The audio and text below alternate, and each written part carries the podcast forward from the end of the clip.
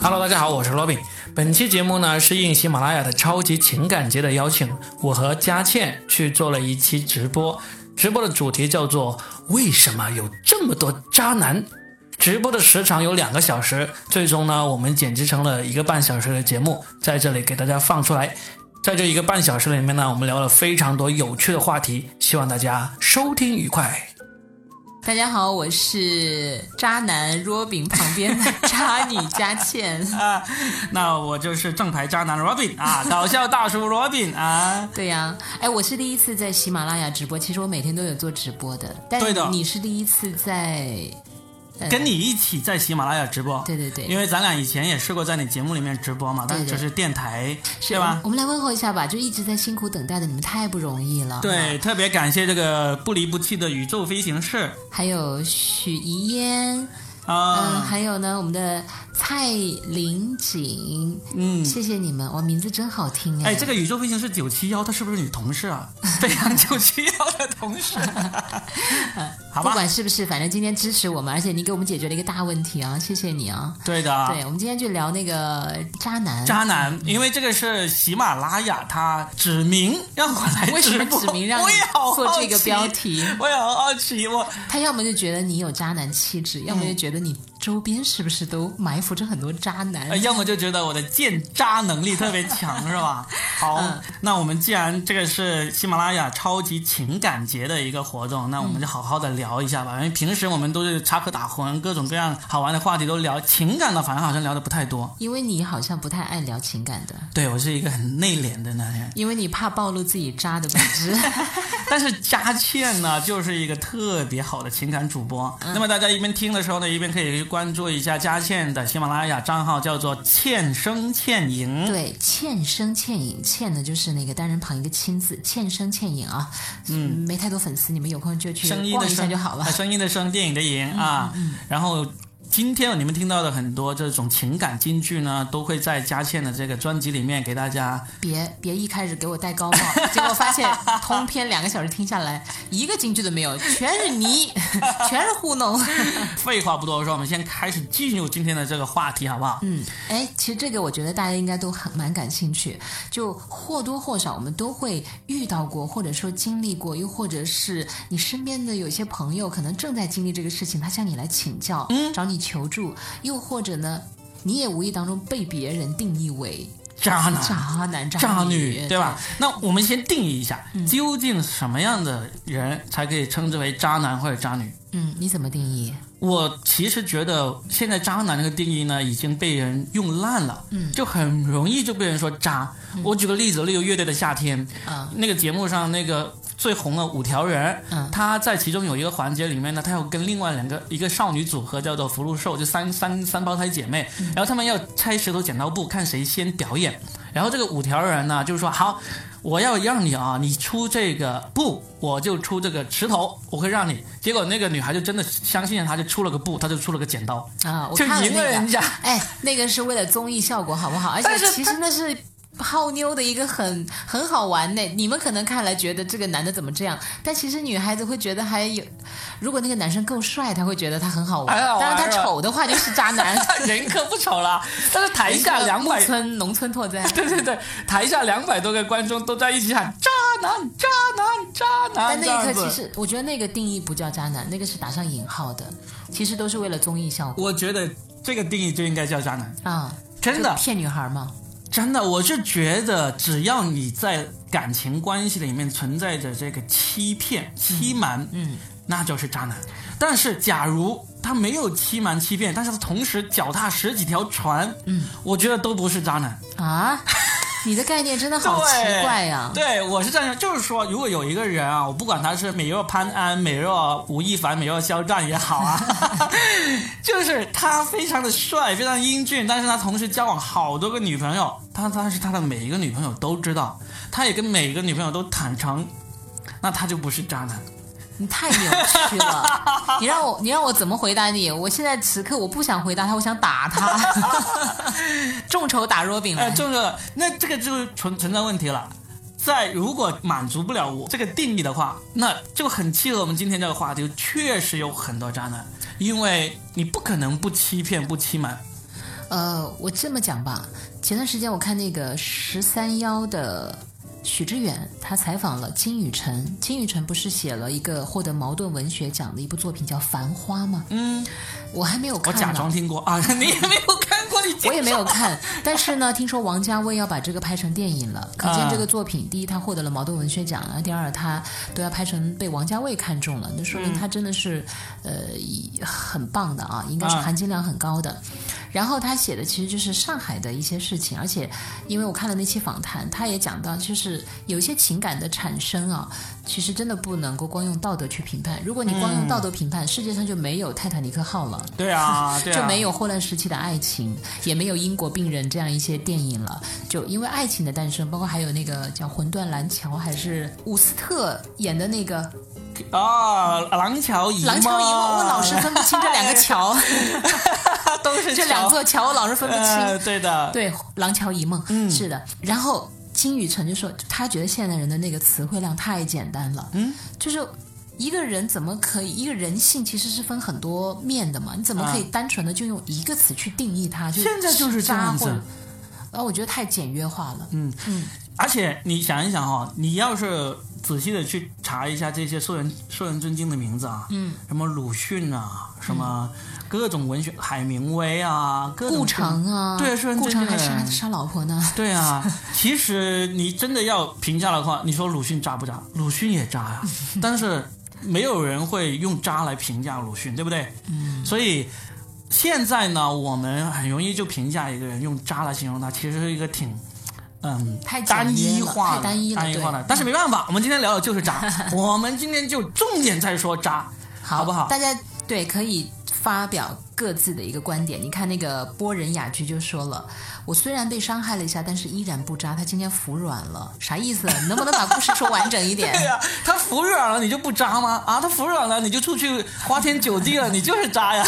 不，你把故事说完整一点，我们好来那个就是把调侃你一下 把你拎出来给大家逛一圈 儿。呃，现在不是还有一个新的词叫海王 吗？对啊有，海王男也有海王女啊。是的嗯就反正有早没早他都打一杆儿，然后完了之后呢，看谁持久性最长，看谁最好骗，或者是看谁最天真，嗯，看他的演技在谁那里，嗯，最纯熟啊。对。但其实我真的觉得，嗯，我其实挺相信。大家在一起的那一刻一定是真的，呃，渣男的其中一个表现就是他跟你在一起所谓的真，嗯他也是装出来的。哦，就那才叫渣。对，那个就但对，如就果就是定义符合那个欺瞒、欺骗的那个定义嘛。嗯就是分分钟那个女的问说：“啊那你会不会嗯跟你老婆离婚，跟我在一起啊？”他说：“会呀、他就 是渣。我其实倒是蛮相信，是我太天真了嘛？但我嗯更相信，其实，在那一刻，嗯，他是想的，嗯但是想到和做到，不知道，想到和做到是三个阶层，那是啊，知是易三个行不同难的事情，嗯，嗯，所以他那一刻，他知道这个女生想听的是这个答案，他就给她了，是的，然后他能够做到吗？他做不到，嗯， 但是他想到了，是我真的很想离婚那一刻，所以我觉得这是三个不同的状态，意识形态呀、所以你意思就是说，真的没有那么容易定义，还是得要仔细的分析。嗯因为我从回想过我自己啊，啊我不能老是拿别人来说事儿，那我就啊先拿自己开刀好了。啊，比如说，我跟一个异性在一起，我就回想起我的那个初恋的时候，当时他要跟我分手啊，因为他真的受不了我的脾气了。啊 然后我那时候年纪很小，其实以前我们在节目里讲过吧，嗯，对我还就从别人家里啊送花你还不知道那种是吧？嗯，那个是那个是另外一个嗯暗恋我的男生，但是我当时那个初恋男友的话呢，就我我当时他要跟我分手，我忍受不了，我觉得我谈不上特别特别的爱他，但他因为他是我的第一个男友嘛，嗯，而且一直以来都是他很服从于我。那我不能忍受被他分手啊！嗯，我们也没有其他人。然后那个时候我就说，你不要跟我分手好不好？我一定要和你在一起，我们可以马上结婚。我的年龄不够也没关系，我把户口本偷出来，我们也可以不用买房，我们先租房好不好？哎，说的那一刻我真的是很真实很的，动心对，因为我想把它挽回啊。啊。但实际上我不会这样做 呀。那你说我是哦很渣吗？我说的那一刻我是真的很想挽回他，但是你没有做这种欺瞒的事情嘛，嗯，对不对？这就不是渣，但是只是不会感情上处理而已，哦，对不对？嗯，这是我这样认为的，所以我是觉得啊，这个渣不渣，嗯，一定要符合这一点，你有没有欺骗对方、瞒隐瞒对方，这是第一点。嗯，然后我们其实可以，只要我们都承认了这个前提在的话，我们就可以进入第二个今天的重点话题，就是说为什么会有那么多渣男？其为实什么呢？其实有一个很重要的一个点就是，如果女生被这个男生给欺骗了。女生是基本上会毫不犹豫的会把这个渣男的事件会跟她的闺蜜啊、朋友啊，或者跑到电台里面啊、跑到直播里面说的。嗯，但是男生要是被这个女生给渣了，也就是男生最难忍受的那种被绿了，嗯，基本上男生是很不愿意说的，都因为忍，丢人丢脸，他们会觉得。嗯，所以呢，你这样子，我们听来听去，好像怎么满社会都是渣男的故事？哎，但我上回听了一个小男孩，我觉得可能是我不知道是不是因为现在年轻人的观念不一样，还是说他不一样。嗯那个应该是九六年呢，嗯，他说，呃，他是一个拉小提琴的男生哦，啊长得还挺干净，很帅气的。嗯，然后呢，他就在部队里待了一年。他自己那天下午我们可能聊得蛮开心吧，啊他就他就说，我说你现在是单身吗？他说是啊。他说之前那个分手了，我说怎么分的手啊？其实我就随口一问，嗯，只是因为大家在那里也找不到其他话题。他说，因为他绿了我呀，然后这下我们满场就笑，啊他就说，而且他绿了我不止一次啊。 对呀、我们就笑死了，就哪有男生会这样来说自己的？然后他说，你知道吗？就是我中间当兵的时候，我当的是什么兵？你们知道吗？侦察兵，所以我就。准确的捕捉到了他绿我的所有证据，而且绿我不止一个。 我原谅了他一次，结果没想到他还绿我。 他真的就自己自顾自的在那里讲，我当时被他吓懵了，就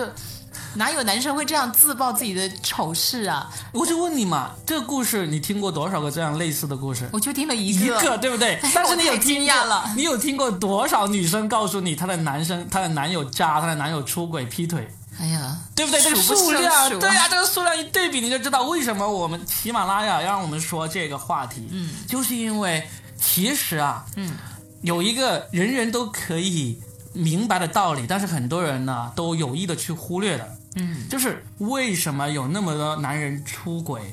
嗯你要想一想，有那么多男人出轨，就有那么多女人出轨啊。只是 对，也有可能，当然有可能男人跟男人出轨，但是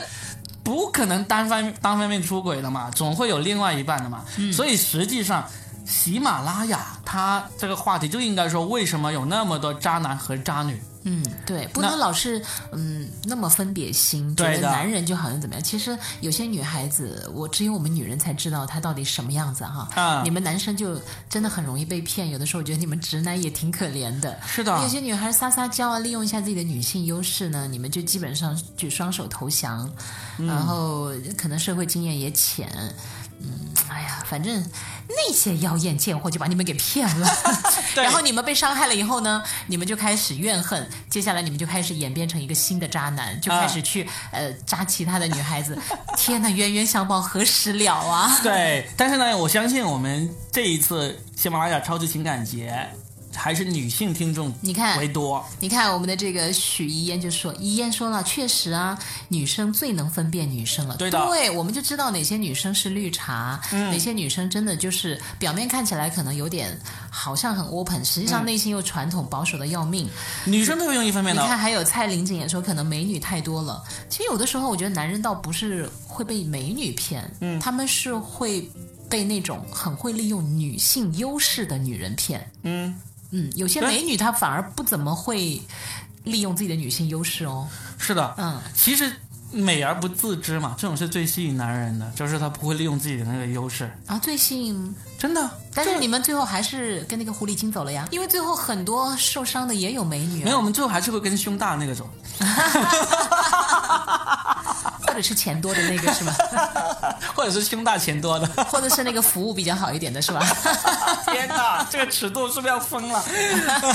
哎， 直服播务分间服务分很多种啦，啊情绪服务也是一种啊。 哎，都回来了。大家不要老是觉得我们在开车啊，对啊虽然开个车也无所谓虽然了。我们是在东莞旁边，但是现在东莞已经没有 了啊，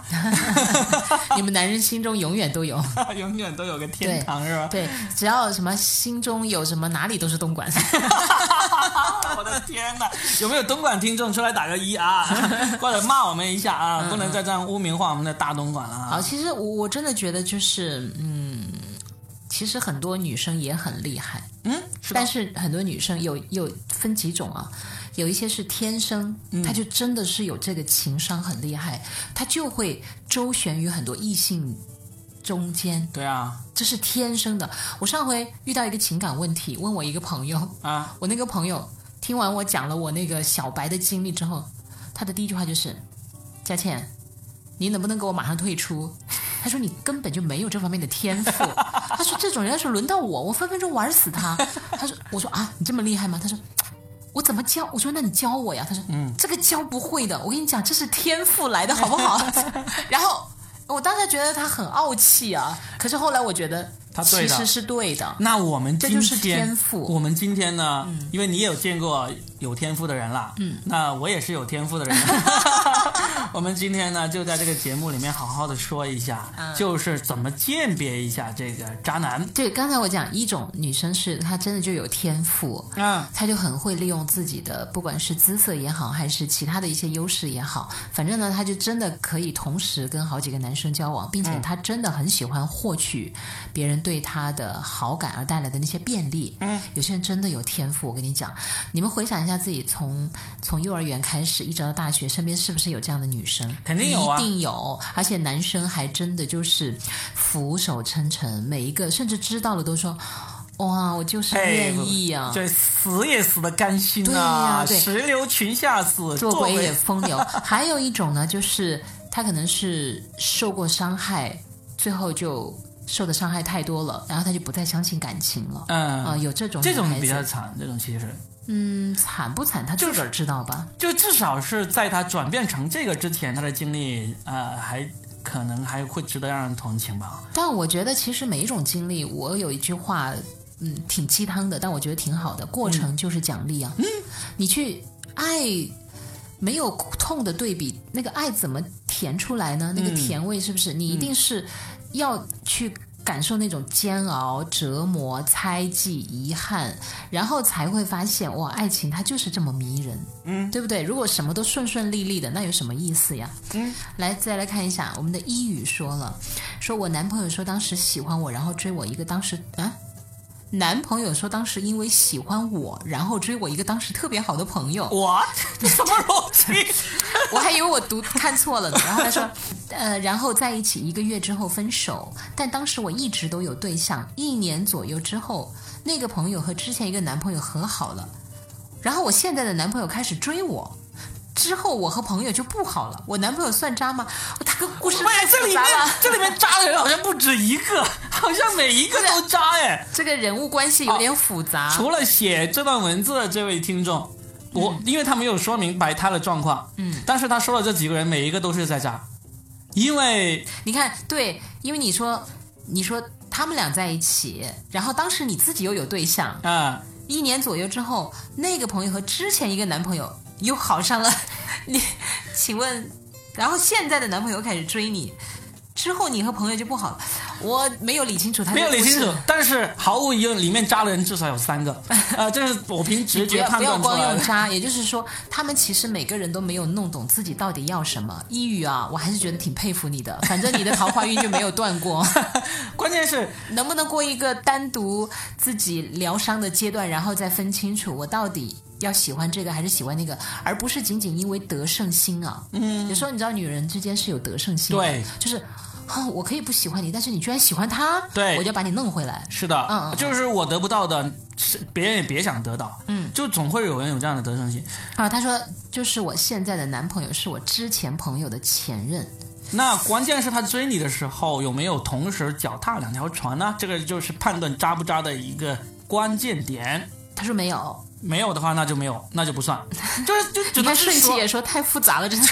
我们的智商可能都不够对哎。，我就说有些人他感情是可以开始的很快，然后同时又结束的很快，嗯不拖泥带水的，这种我觉得是不渣的。嗯，就是你可能只能是说他用情不深，嗯，但是他不会是渣，他绝对不会说我在喜欢一个人的同时呢，又瞒着他跟另外一个人交往，这是不对的。就像他们说，其实啊，王思聪当年也是很单纯的呢，。我觉得王思聪现在也很单纯 啊一直喜欢同一对种不类型的对？女就像生。刘强东当年很单纯啊， 对不对？谁 就像就像我们的王石当年也很单纯的，对啊哎其实你要说回到王石，我倒还挺佩服他，嗯，至少他敢于承认自己就是爱上了这个年轻的女人，所以他不渣呀、嗯，还他只是有恶心而已。还有恶不恶心？其实我觉得我们的评判太单一了。嗯你跟这个人认识过吗？你接触过吗？没有，我连他的房子都买不 起。所以不能这样去评判人家。还有包括前段时间那个紫金矿业的老总，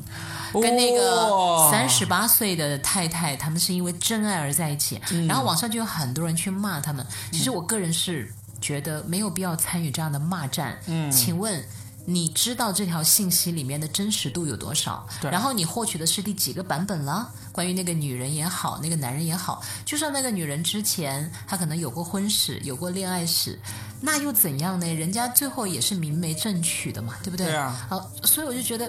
可不可以保持一点理智？这个很难，这个很难，嗯这个跟我们有一期节目里面聊过，就是总是会遇到很多杠精，这个是嗯没有办法去好吧。聊的。我们聊的是另外一个话题。好好好。对然后一语他还是讲回了他的故事哈。啊，我们把这个复杂的故事再跟大家聊一聊。捋顺一下，他说，也就是说，我现在的男朋友是我之前朋友的前任，但是他说当时因为他喜欢我才追我的朋友，我还是没有搞懂这个逻辑，对这个男的有毛病。你喜欢一个人，你不去追他，你去追他的这朋叫友曲，线救国是吗？这个哦，因为他当时这有个曲男线友，毁国，因为他说他当时抑郁有男朋友，那就很渣，那就对那个他追的那个女孩很不公平啦，非常不公平。嗯非常的不公平啊，我对觉不对？得把对一个人的爱慕建立在另外一个人的这种痛苦之上，这嗯个是不对的。这个其实有点，哎，我当年有做过一个类似的事情， 哦，就是我初中的时候，嗯，我很喜欢一个隔壁班一个女孩儿，然后呢，那时候我班上有一个女孩，她喜欢我，嗯我知道她喜欢我，然后呢，但是呢，我也让她知道我喜欢的是那个女孩，嗯，但是这个喜欢我的女孩呢，她就自告奋勇的就调到了那个女孩的那个班上去，嗯就帮我传递那个女孩的传情报，嗯，那你觉得我渣不渣？就是我没有要求的，然后呢，他就想，因为他们那时候有分班，分成那种什么尖子班啊、文科、理科班啊，然后他就他就毅然去到了那个我喜欢的女生的那个班，然后呢，你没有主动说，我没有主动要求但是你应该给过他一些暗示。我很明确告诉他我喜欢的是那个女孩，嗯，然后呢，我也没有说，哎，要不你去那个班，然后帮我传传递情报。没有，我也没有这样说。然后他当然，他去了那个班之后给我传递情报，我当然是很乐意的收了这些情报，然后利用了这些情报。但是我没有要求他，那我算不算渣男？在在你们女生的这个观点上面看来，哎呀，这个就不太好讲了。嗯，这个界定不能纯粹说你不好，但事实上，那个女生她有一点像，像那条嗯美人鱼啊，嗯你懂吗？对 我觉得他很勇敢，他追求自己想要的东西，只不过他用的也就有点像是曲线救国，它它就像那个美人鱼，就是它本来是用尾巴的，但它为了你嗯把那个尾巴给去掉，用两条腿走路。就是我我我可能用了这样一个比喻，意思就是我想描述的是它的痛苦。我我知道，但是所以现在美人鱼的故事也引起很大争议啊。很多家长都说美人鱼的故事其实没有那么适合用来给小女孩看、给小孩子看。那现在我回说到我初中、高中的那个女孩也是一样，我就觉得，其实你当时如果真的喜欢我的话，你不应该为了我去了那个我喜欢的那个女孩那个班上，然后为我去做这种传递情报的工爱作。是一个人的事情啊，你看那个茨威格写的《一个陌生女人的来信》，嗯，从头到尾爱都是一个人的事情。对，所以其实如果你没有那么明目张胆的、堂而皇之的，就是说我不喜欢你，我喜欢他，然后你可不可以帮我去套取他的情报？嗯如果你没有这样，但你也释放出了一些信号，然后他去做了这件事。呃，就怎么讲呢？青春期的事情 就不能够单单纯用这个来形容。所以今天在节目里面，我就想要跟那些可能跟当年我那个喜欢我那个女孩有同样心理的那个这样的女孩子说，如果你喜欢一个男的，嗯，你知道他喜欢的不是你，你要做的是什么？你要做一个去争取他的那个动作，而不是去满足他的其他的那个需求的动作。例如说，哎，为什么他就留在我身你边看你现在，他就留在我身边。嗯然后呢，他他知道我不喜欢他，他知道我喜欢另外一个，留在我身边，他才能真正的知道我的真实想法，嗯然后他能够知道他。这样留在我身边，他就会有两个可能性。第一个，他看清楚了，我是一个不值得喜欢的人，他就放弃了，这是第一个。嗯我觉得对对对对他来说，对我来说都是一个最好的选择。第二个，他留在我身边，他发现了我更多的闪光点，他也发现了他能够得到我的一个更好的一个方法。那然后呢，我在这过程中也发现，哦，原来这个留在我身边的女孩才是最适合我的，哎你那又是另外一个好的结局了呀！哎，你这种过来人理论，真的我就听不下去了。好渣的吧？不是不是不不渣不渣，而是你现在是上帝的视角在看这个问题啊。但是当时处在其中，我跟你讲，哪有人会那么的理性啊？我现在就是想要把这种过来人的故事告诉正在听我们节目的人，如果你这么凑巧也陷入了在这么一段关系里面，我就可以用这种方法。对，你就千万不要去说，哎，我可是要爱一个人的最高境界就是投其所好，哎，他帮了，他在实现你的想法，我觉得他还爱你爱的蛮深沉的。就投其所好，那你不要投这个感情的号码。例如，这时候你投其所好，你发现哎，他喜欢呃打王者荣耀，他喜欢开黑，他喜欢吃鸡，你就在投这方面的号码。你不要投哎，我发现你喜欢那个女孩，她今天干嘛干嘛去了，我要不帮你去打晕她，你就英雄救美。你不要去做这种投其所好嘛，对不行对？了行了，你理论就说你的 理论吧。但我还是想说的是，其实有的时候我们喜欢一个人呢、别嗯人怎么讲是没有用的，那是我们想怎么做就怎么做。真的是，所以我觉得你也不用为那个女生感到惋惜，嗯，那是她心甘情愿做的对的，啊。对你也没有强迫她，嗯，你也没有威胁她对，我不是渣男嘛。你是不是你心里清楚？ 然后呢，嗯，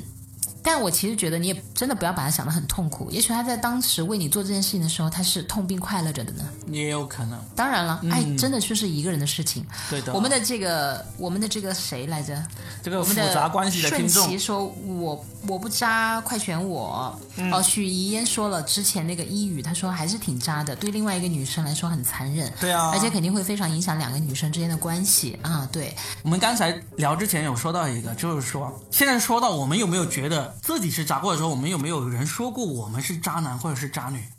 你有没有被人说过是渣女这个事情？我就是上我跟他讲了那个嘛，嗯，就是说我当时其实是为了让我的初恋男友回到我身边，嗯我不甘心被他分手。嗯，我的想法其实就是先把他给弄回来，然后我再跟他分手。我并不想真的跟他结婚，但是在说的那一刻，我又是很真心的。嗯，这算不算渣呢？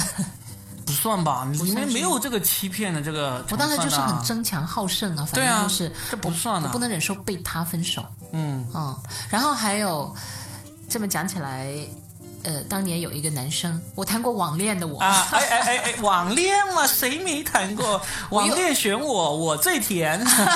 还是那个 OICQ 的时代啊，我那年纪就是真的一九九九九九九年了，OICQ 九九年两千年的时候，真的对，就还嗯蛮过去式了。嗯，然后当时我觉得很甜蜜哦，呃，没有钱，然后大家写信。嗯打电话，打电话怎么打呢？打电话是那时候还有公用电话亭，就约好，嗯，在哪个公用电话亭门口等，然后 哎，他很响，浪漫的这他种事响情三下我不接，啊就是代表是他，啊因为因为没有钱打电话，就响三下我也不接，就不用钱嘛。啊！但是响三下就代表着是，比如我们约好晚上九点，我到那个公用电话亭，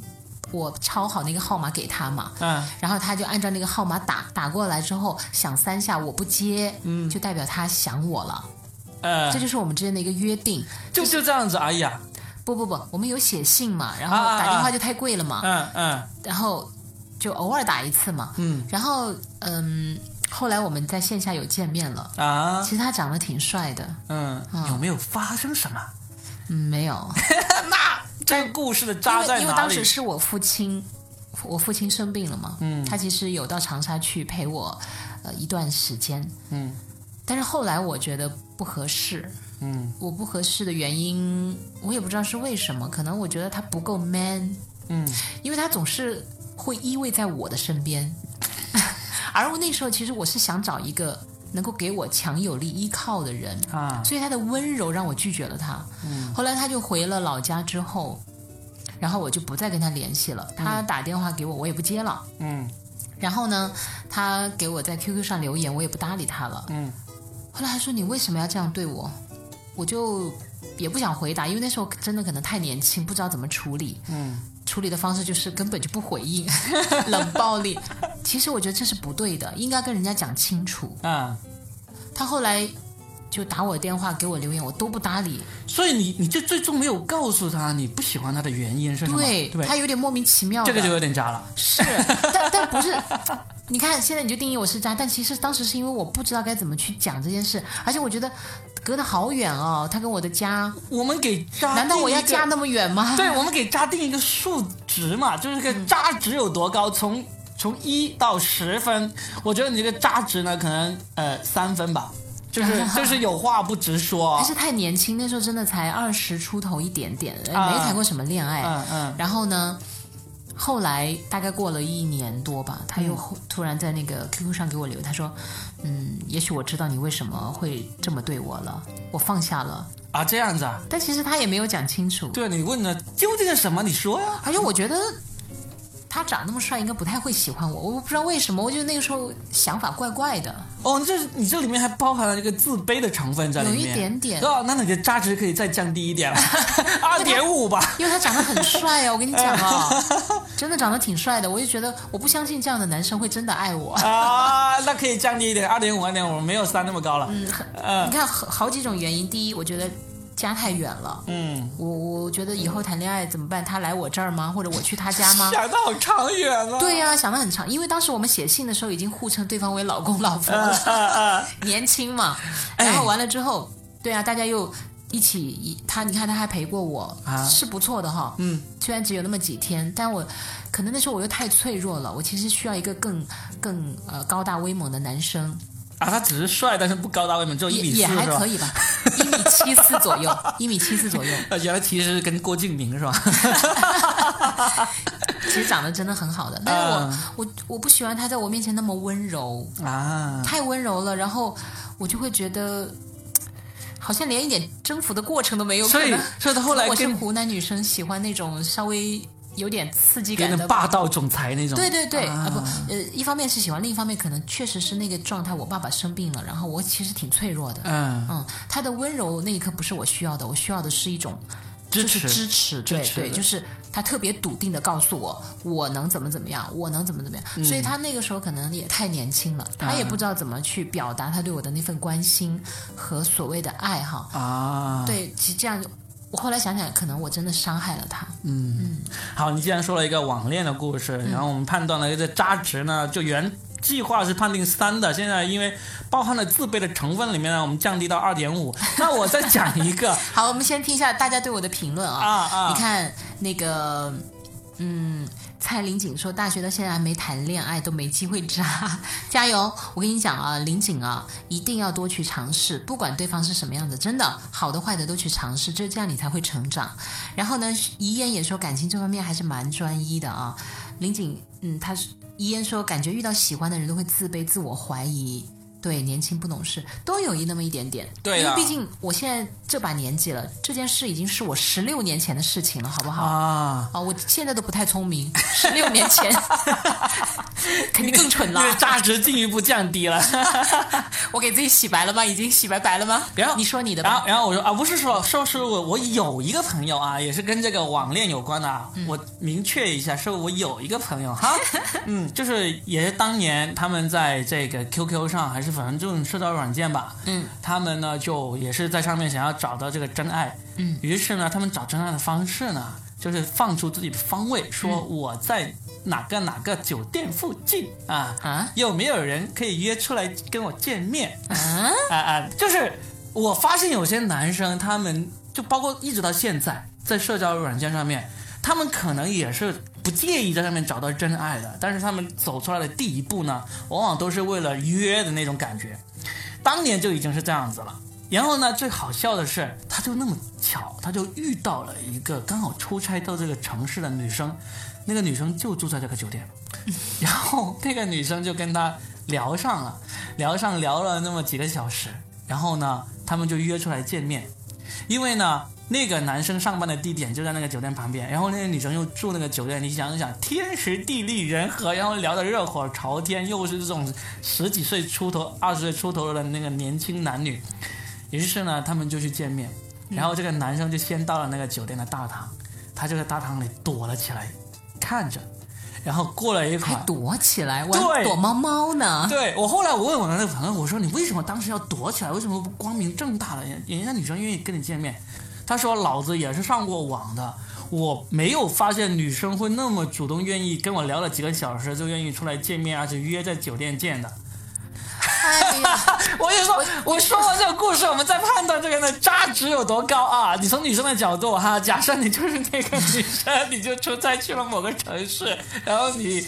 你们男人到底想怎样啊，嘛？对啊，对啊，又我又希望女人上钩，但是上了钩的女人你们又嫌弃，他他还不是嫌弃，他就说。不可能有女生这么，就他就是这是一个很善于保护自己的男生啊， 真的就像张爱玲说的， 她说爱情真的像鬼啊，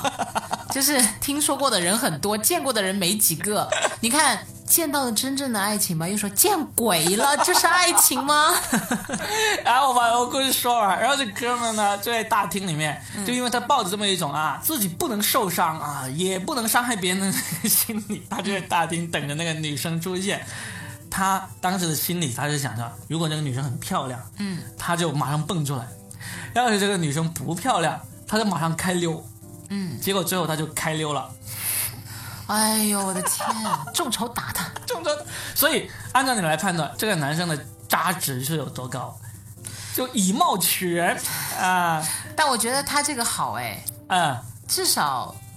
怎么就讲呢？就怂以及贱，但是不渣是吧？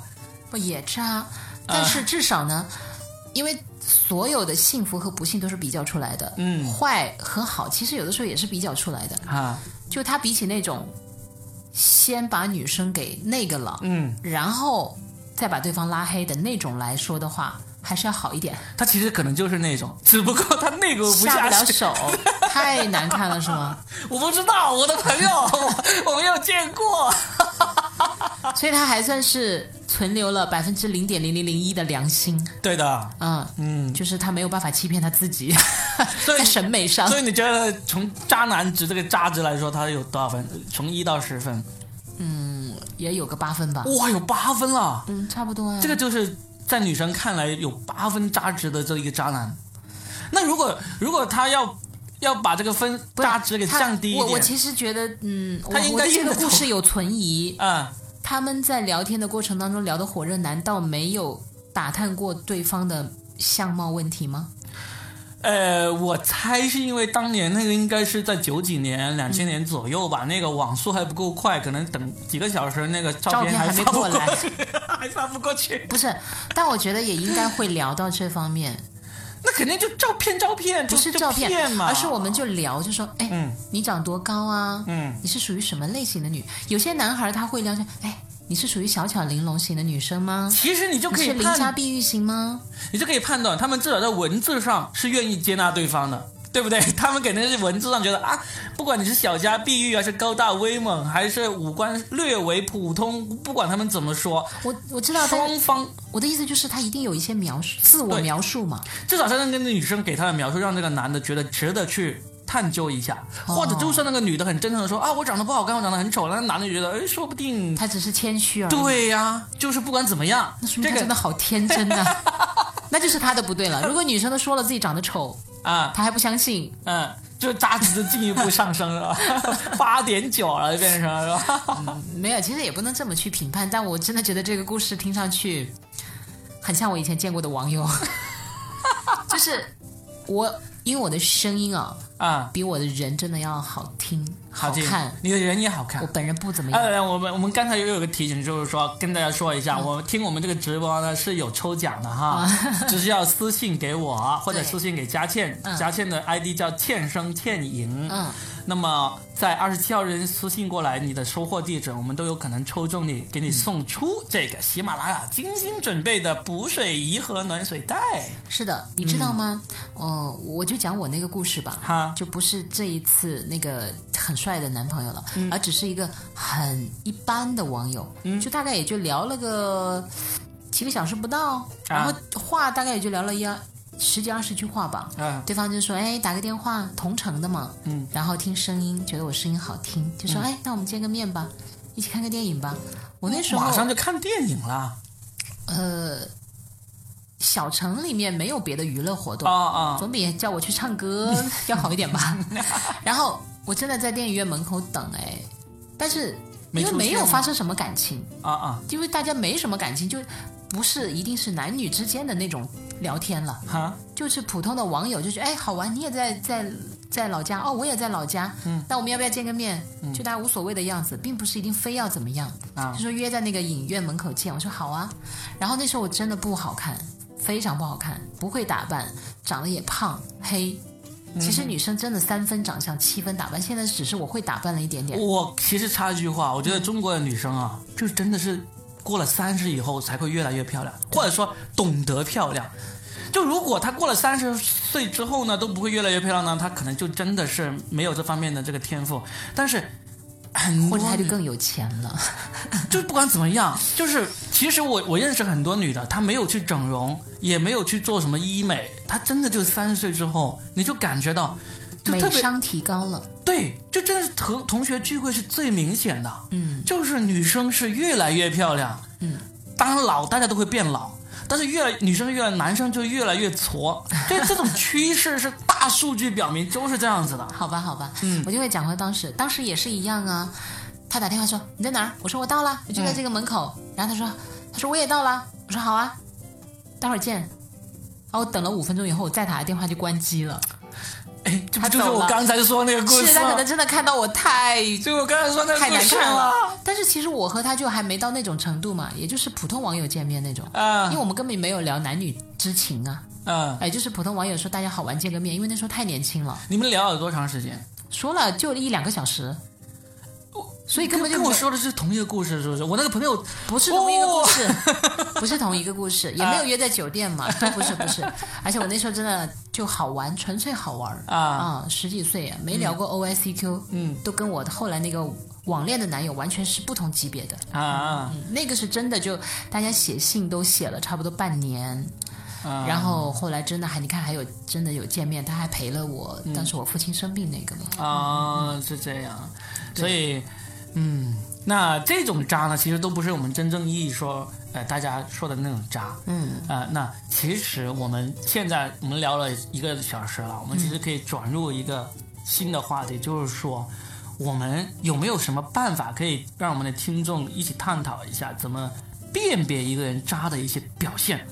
对呀、大家也来说说看吧，不要老是被那个渡人雅居。哎，你真的还真爱我们呢， 我们都那样说你，你 不离还不弃的，不是离吧不弃没事，没事。对，我们就开始说嘛，我们开始说，就是说有没有什么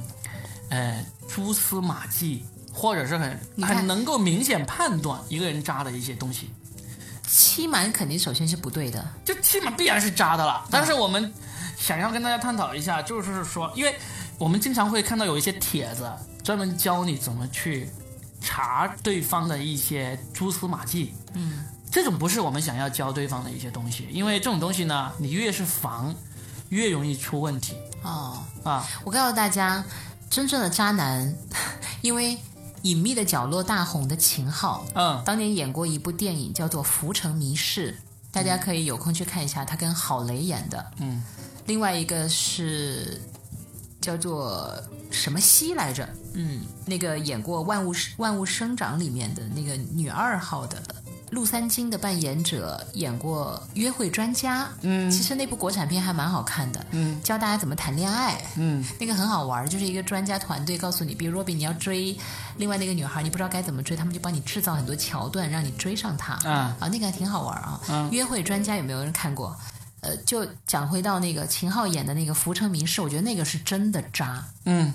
就是就是有什么很明显的渣的一个表现，就他可以嗯就是提出来让大家警醒一他下就是家里有老婆，然后他外面又有一个小三儿，而且那小三儿还生了孩子，啊。然后完了之后，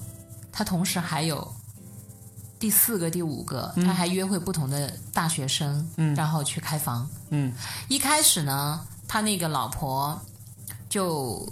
看到这个男人有一些出轨嘛，嗯他觉得不对劲嘛，他就真的发现了他跟那些女生在外面有开房，嗯，他就很痛苦。然后这个时候，正好那个幼儿园的那个一个孩子的妈妈就跟他交上了好朋友，嗯就说：“哎，你这怎么回事儿啊？怎么怎么样？”然后就还帮他分齐溪，对，谢谢小白有意齐溪，嗯哎呀，谢谢你。然后呢，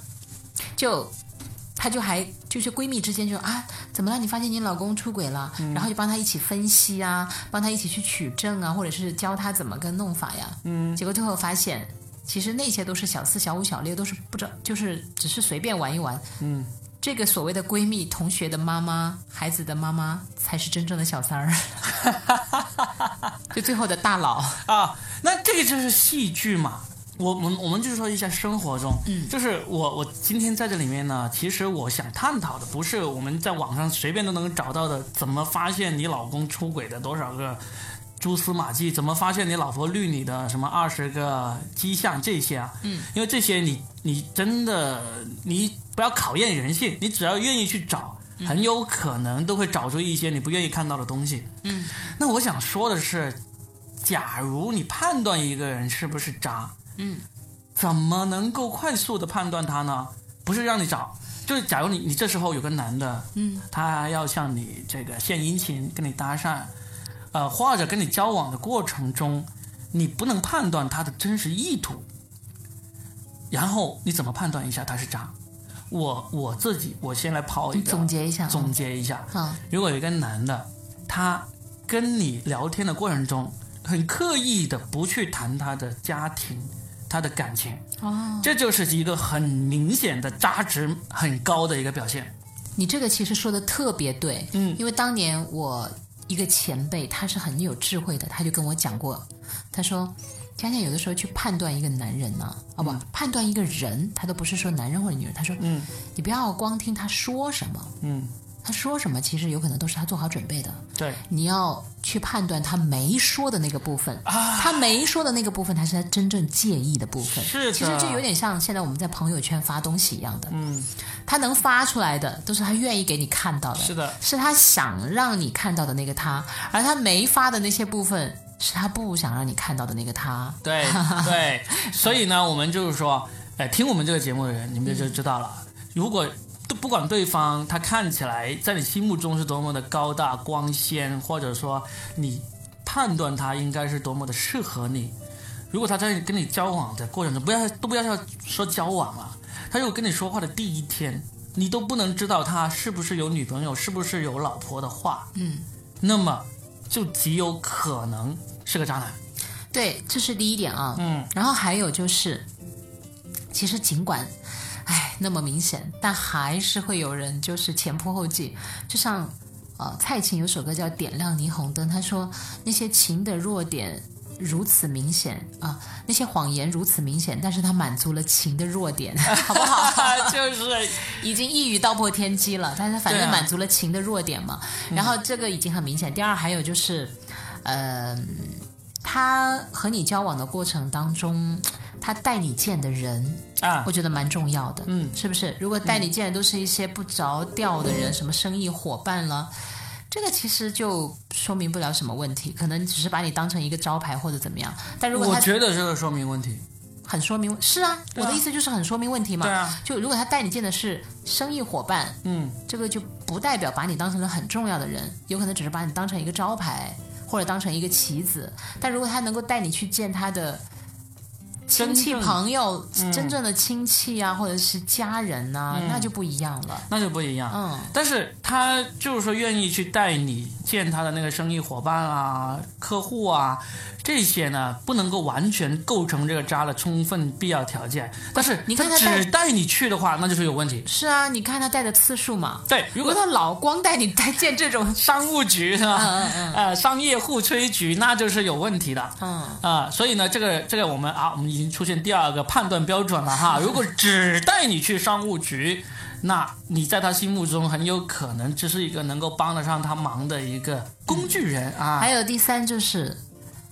你可以尝试半夜给他打电话， 看他敢不敢接。嗯啊， 但是这个就就到了我们刚才说的那点，考验人性。嗯，考验人性是一个一个问题，嗯就是如果我们不去考验他，嗯，这个人性呢，可可是能考验是有的时候，比如半夜你想他了 呀，怎么地啊？不允许我半夜想你啊？这个是我想很认真的跟呃跟有类似想法的女孩子说一说嗯的，就是因为我们我先说一个嗯，我看美剧里面经常会说的一个桥段，嗯，所谓的社交时间关闭原则，社交时间关闭原则，对就下班以后，下班以后没问题，但是在至少是我看过的美剧英剧里面呢，他们有一个时间点，基本上就是晚上十点半之后就不接电话了，就不接电话了，是所有人吗？就是一个约定俗成，就除非是急事，约定俗成的一个一个原则，就像我们的约定俗成，早上起来不要空腹吃早餐一样，对吧？ 所以你说半夜打过去判断他，你如果是为了试探他打过去的话，其实这个是一个很糟糕的一个行为，嗯，可能因为你是渣女啊，这个没有不是为了试探，而是说，嗯就那天特别想呗，对不对？特别想的念话，嘛应该是要发个微信、发个短信去问一下的，因为很有可能他就算是一点事情都没有，他可能在睡觉被你吵醒了。哦，当然，他也会觉得很开心，有可能，但是这毕竟是有风险的事情，所以呢，我天哪！如果两个人的关系都这样，我觉得其实因为你要你还在处于判断他是不是渣男那个那那个阶段的话，其实说明你们相互之间的生活习惯还不够熟悉的。嗯，如果熟悉的话，你其实不会犹豫要不要半夜打或者半夜打不打的。如果你们都已经很熟悉，互相知道了，你就会知道什么时候该打，其实是会很清楚的。那那种男人半夜打电话给女人呢？那种百分之九十九点包九括是喝了渣男酒，哎对，百分之九十九点九是渣男。真的吗？喝了真的酒打电话的都不是真话喝吗？了酒打给前任的，或者打给女人的这种百分之九渣男值高达百分之九十九点九，为什么这么想？因为酒最重要一点就是让你放下这个羞耻心。戒心、戒羞心耻心，因为重点是。有没有喝过酒的人都发现，他会总是不承认自己喝醉，因为他会觉得我虽然喝了那么多，但是有什么东西他还可以控制，我还能记得你的电话号码，我还能记得怎么回家，我还能记得怎么叫车，我还能记得怎么上厕所。他们是内心知道，认为自己还能把控一切就的，是酒醉心明，对，嗯，他会认为自己能够把控一些，但是呢，他们酒醉的人跟不酒醉的人一个最大的区别就是，他的这个判断是是失准很多的。嗯，就你清醒的时候，你是觉得自己可以把控一切，那你不，那你喝完酒之后，你也觉得自己把控一切，其实那个把那个判断力是下降了很多的。所以呢，酒醉的一个典型特质就是知道自己做该做什么和不该做什么，但是控制不了。嗯，所以，当你半夜喝醉了酒，你要打给别人，不管是打给你的正牌女朋友、正牌老婆，还是怎么样，其实如果你是你的老公半夜喝多了打给你说胡话，那你你要警惕了，分分钟他也打给了别人了。 很有可能，而且很有可能的是，他打了很多人都打不通，或者拉黑了，他最后就只能打给自己老婆。我跟你说，嗯，所以，所以这个这个是，嗯，我们说到一个判断，就是三更半夜喝多了会给男朋友或者女朋友或者给前男前任、女前任打电话的的人的那个渣值相当 相当高，相当相当高，真的啊、好吧。这是。但是你看，呃，这个许怡嫣说了，但是可能女生接到这种电话会觉得很感动。对呀、啊你会很感动啊，但是很有可能他不止打给你一个啊，你还会感动吗？就是你感动是因为你的信息告诉你，他喝醉了之后只想找他你，会想你啊他会想你，对不对？那既然他那么想你，你要判断一下，他清醒的时候是是不是也这么想你？按照道理来说，他清醒的时候应该更想你。嗯，对不对？他清醒的时候没有那么想你，当他喝多了才特别想你，这他妈就一定有问题，你知道吗？一定有问题，那我就问你，Robin，你有没有喝醉的时候打电话给别人？有， 打给了谁？ 不告诉你。 那肯定没打给我你啊。知道喜马拉雅为什么挑我来做这个话题了吧？但是我喝多了，我也会偶尔打电话给别人呢。那你也有潜质啊！刚才我不是说了真的吗你刚才的价值都已经去到了三了，对 不对？我一向都认为，好像我这个人还挺负责任，看来其实自我的认知还是不够清晰。所以才值得我们以为探讨我们以为自己好像，哎，好像很怎么讲呢，很负责嗯任。其实上，你还是会无意当中去伤害很多人。对的，没有人可以说自己是完美的啊。啊没有人，没有人。哦，遗言说对，觉得说的很有道理，就是关于酒后打电话这件事情。是吧的，是的，啊，可是我想说，我喝多了打给别人，如果我打给一个异性的话，那其实真的说明他在我心目中还蛮重要的，真的。那它除了蛮重要，还有一个很重要的原因就是你们俩可能是存在挺大的发展的可能性的。如果嗯你能够喝醉了想到打给他，他在你喝醉接到你电话之后呢，也不会因此而有什么怨言，或者说一次两次没怨言，甚至十次八次都没有怨言，那说嗯明你俩、啊这种关系还是不错的。你们俩有一腿的这个可能性是相当高的。你嗯这这肯定是因为有过关系才打电 对话，啊对啊 没有关系还打什么电 话？没有关系，我是不敢打电话的。对的，对的，所以这就是这个问题啊！我们就不现在不是在聊我们怎么判断渣男渣女嘛？嗯，对不好对。接下来还有什么样的一些标准呢？还有什么样的一个标准？有一哎，些人喜欢用在朋友圈有没有发你来判断，我其实就觉得这个倒是一般般。朋友圈有没有发你什么意思？就有没有艾特你吗？不然就朋友圈有没有发你们的合照啊？哦，有没有去承认？你和他的关系啊？他们是用这个来判断。这个也难说，对没有我嗯那么准，因为有些人他就是感情不外露，对，有些人就不喜欢发。对我倒觉得感情不外这露个是比较模糊的一个概念。来，我来说一个比较明显的一嗯个，就是渣的一个性质，就是他会有意无意的跟你聊性方面的话题。有意无意的聊。对，哦，就是说，他就是首先，我们我们都知道有很多男生喜欢讲黄段子，嗯，对不对？也有女生喜欢讲黄段子，但是呢，如果你发现他讲黄段子的那个习惯是对任何人他都是收不住的，嗯，那就不说明什么问题，嗯就说明这个人就是不知道社交分寸，就什么时候、什么地方、场合他都喜欢讲黄段子而已。但是你发现他就喜欢对你讲黄段子，我跟大家讲，这个时候有一个方法，嗯，你就比他讲的更猛，嗯，对，这个是一个好方法，但是呢，你这个成功的击退他。 对，这个是当然是好方法，但是我们说的是这个男的啊他是不是想对你使使渣？是不是想把啊渣往你身上泼？啊、嗯，如果他是特别喜欢跟你讲黄段子的话，嗯他就是想对你有那个企图，哦，或者他不是讲黄段子，但是他会跟你一些透性露，暗示，对他，他甚至不是对你有兴趣那种性暗示，他有他会跟你讲，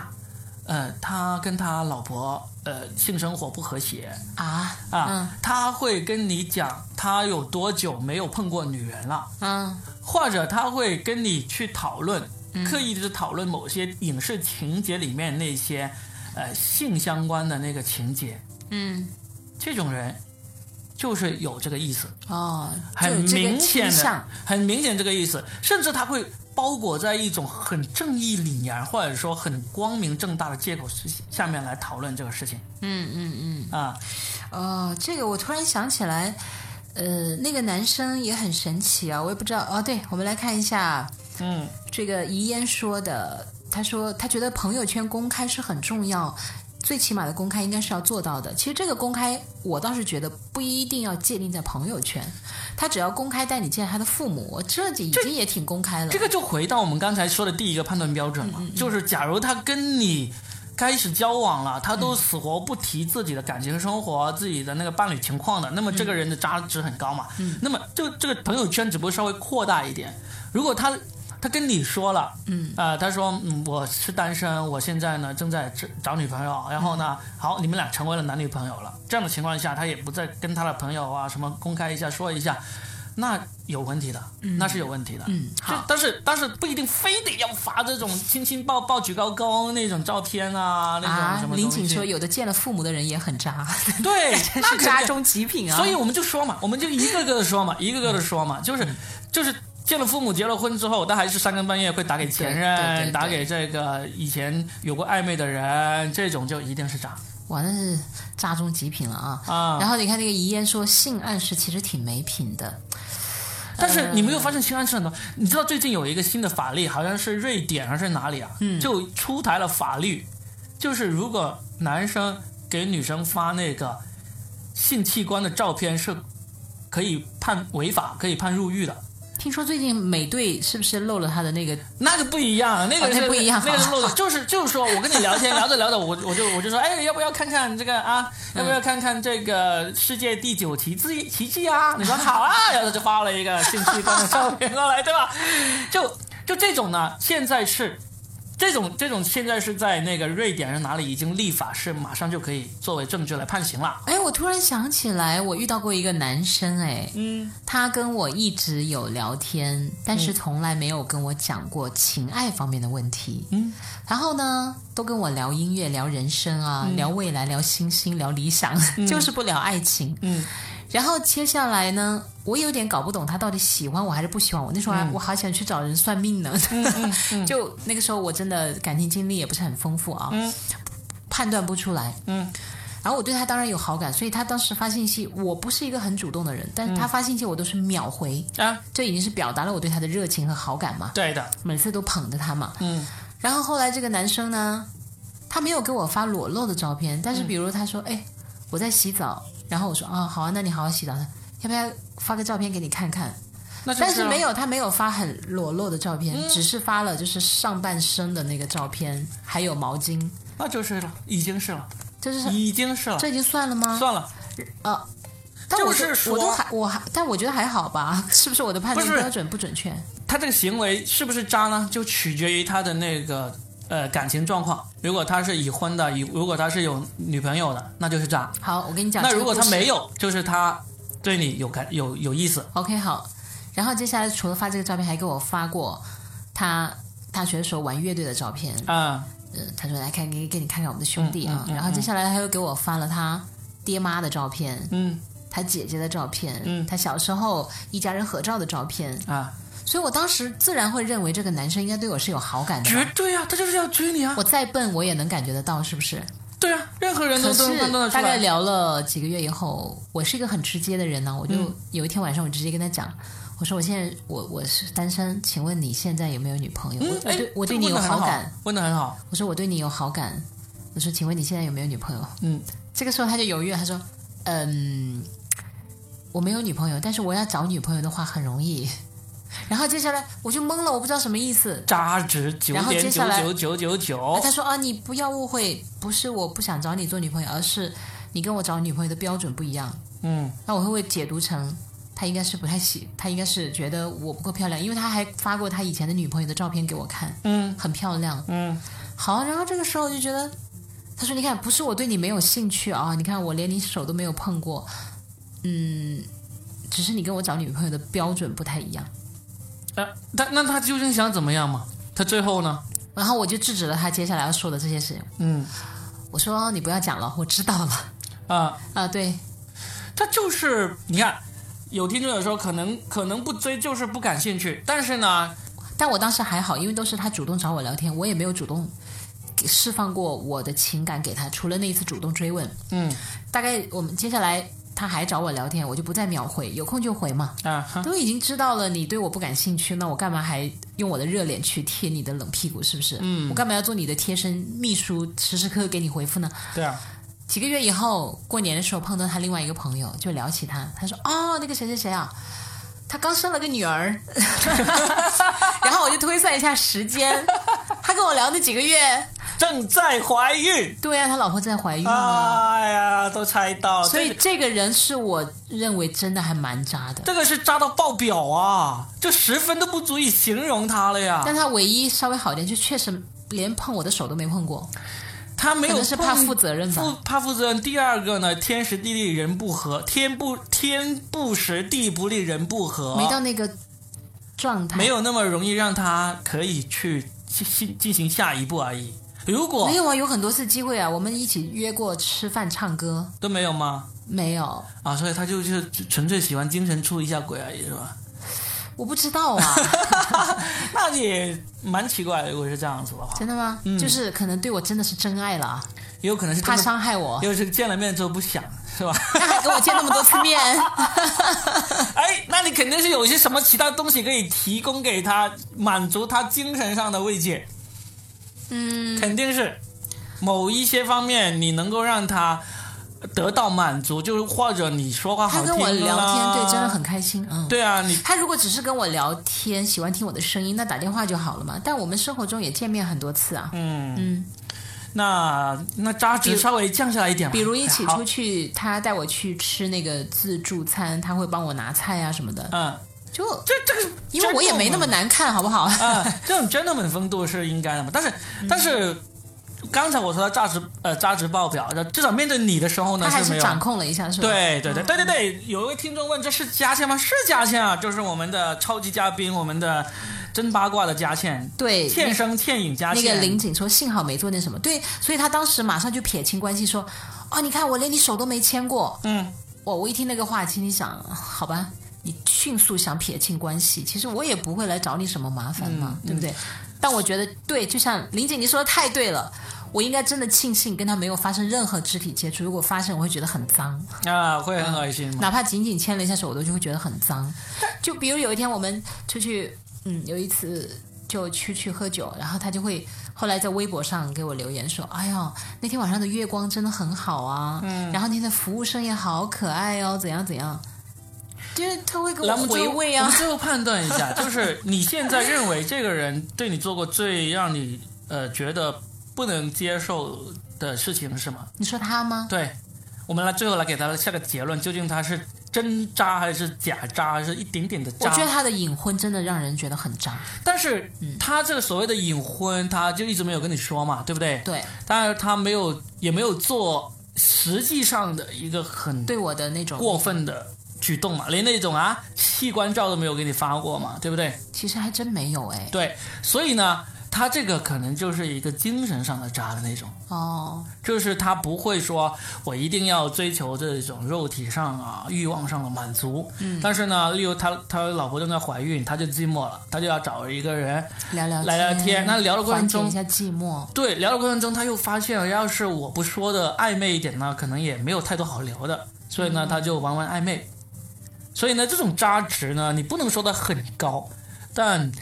在你老婆怀孕的时候，你跟另外一个女人聊的那么密切、频繁，而且不告诉那个女人真相，对，这个把他渣值又推高了一点点。因为他其实这个渣不光，我觉得他不是对我有多渣，我觉得他对他的妻子太渣了。对啊，对啊，对啊，对啊，这个渣值就推高了。嗯，啊但是也有可能就是他在妻子他面前表现的也很好呢，对啊，因为比如你看，我是从来不主动找他的嘛，嗯，都是他找我呀。嗯，那也就是说，他妻子是觉察不到的呀，他可能都这是个在真的空很难闲说时，这个真的很难。万一他妻子就知道了，他老婆就知道啊、我现在怀孕了，我没空理你啊。你要是跟别人玩一下暧昧的话，只要你啊，只要你记得回家就无所谓。 也有这样的夫妻的好啊，吗？那我就不知道。但是后来我，呃，因为我对他还好了，就我毕竟还没有投入那么多的感情嘛，呃，我也不想那么去责怪他，因为我觉得那个时候他对我还挺温和的嘛，嗯啊就大家聊的也挺开心的，而且从头到尾他确实没有说过他喜欢我，啊这就是重点。对，这是重点。重点就是他真的没有说过他有喜欢我呀，想和我在一起这类的话，他说都没说过，嗯所以我那时候整天都在想，这个人到底喜不喜欢我？他又不喜欢我，他怎么整天跟我聊天？他要喜欢我，他怎么从来不说呢？这个渣值的其中一个渣的地方就在于浪费你的时间， 这个是值得谴责的一嗯好个地方。吧，但但我那时候觉得跟他聊天蛮开心的啊，那也可以，我也那得也可以承认，我觉得不能呃，因为怎样，所以我就要火，不能把因为人没家有结说的，果对对对。啊然后你看那个林景说，精神出轨比身体出轨还严重。遗烟也觉得说，感觉好残忍，孕期出轨对。然后那个。嗯，M W B C 说说没有牵过你的手，就是怕担责任，是有贼心的。 啊，是啊，所以就肯定价值是存在的嘛，就是嗯看你去到几分了。你们你们就愿意给他判断几分，从一从零到十 分。你们在各位听众啊，各位女生男生，你们在 这个给他打个分，打个分吧。 就刚才嘉健说的这一位，然后那个想飞的小世界说：“那是什么夫妻啊？ 哎，夫妻有很多种模式共存的 我。们提个提一个嘛，就是那个谁啊，那个前段时间不是有个名人嘛，是谁啊？啊冯小刚老婆还是谁啊？就有说到嘛，说、哦，徐帆呐、对呀、徐帆在想，哎，呀，都说外面有一些女演员跟我老公怎么样，反正我们家男人没吃亏，对呀、我这都惊呆我们了，都二十一世纪了，就就什么样的夫妻都有，是一样 米养百样人。扎到顶了，十 分二十分。哇，我们的观众的这个好严格啊，这一届听众好严格啊。我其实后来你知道吗？这个男生我一直没没有拉黑他，嗯，嗯，我就觉得做朋友也还好吧，因为他其实也没有对我造成很大的伤害。啊但后来我确实发现他在朋友圈里几年下他都没有发过他的家人，嗯，他几乎从来没有发过他老婆孩子，而且他后来跟我交往的几年里面，就大家时不时还有一些工作联系，哈，他从来都没有说过他结婚了这件事情。这个是很不好的。这个就马上就已经到了我们刚刚说的第一点嘛，就是如果他是怕我知道吗？还是怎样？他是应该是对任何人他都刻意隐瞒，不，他可能只是分组了吧？也有可 能啊，也有可能啊朋。友圈分组对啊，这个那那就价值又再高一点了啊！ 啊。朋友说那些把分啊，对我们说到下一个判断的标准、就是判断，把这种分组的技巧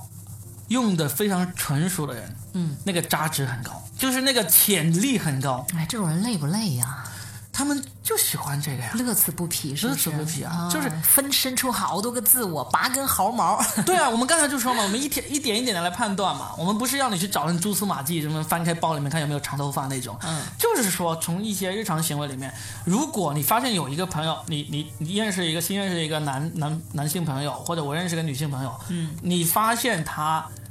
朋友圈分值的那个技巧炉火纯青，那这个他渣的那个可能性非常大。但是你怎么知道他分组了呢？就是，假如你发现嘛，我现在、我们现在不是在教你去怎么发现，嗯嗯嗯教你怎么发现这假种如东西很很没有意意思或者无意发现了，对，你会发现他任何事情，他都会分得很清楚，说明这个人时间管理大师、 人际管理大师，你知道罗志祥的吗。师傅。对呀、对呀、因为他马上发一条信息，他就他就马上能够把他，呃，那些他人际关系，他马上就分一个组，分一个组， 这种人很快的，很这可怕，这是很天严谨赋。来的，但是我同时也想说，这种人迟早是要露出马脚的，那肯定因为你说过一个谎，接下来你就要用很多个谎来圆他。对啊，但是不见得每一个部分的逻辑你都能够接上那个点，对的，因为就是智者千虑也必有一失嘛。嗯，所以我会觉得这种人其实他要坍塌起来的时候也挺容易的，就他的信任坍塌很容易的。我知道，但是呢，这个也只能存在于我们这个内心的道德感里面了。有时候别人的坍塌，在别人那里其实啥都不算，他只不过是又失败了一次，然后呢，他又寻找下一个机会。嗯这个事情呢，其实是从我们当年去泡酒吧那里得出来的一个经人生经哦怎么验。讲？怎么讲？就是我说一个很丢脸的事情，我就是从我人生第一次去酒吧，就是大学期间去酒吧，到我这个后面结婚，到一直到反正一直到目前为止，到昨天晚上为止，我从来没有试过在酒吧认识到陌生女孩。嗯，就是就是我我会脸皮薄，你知道吗？就是当我单身的时候，我想要去酒吧泡个女生啊什么之类的，我我就想，哎，我要跟她搭个讪，聊个天。嗯，首先很难鼓起勇气，然后鼓起勇气之后呢，基本上都是拒绝，就没有下文了。嗯，或者给了你联系方式，后面也是联系不上，这是很丢脸的一个事情。但是呢，我就发现我身边有一些朋友，他们真的是去一次就能够得手一次，不管这个得手是当天晚上就搞定了，上上三垒了，还是留下了联系方式，后面继续发展了，嗯，他们就行。但是呢，后来经过人生经验去摸索之后，你就发现其实他就是他的失败了无数次。那天晚上我可能搭上了一个，失败了，我回家。他那天晚上可能搭上了二十个，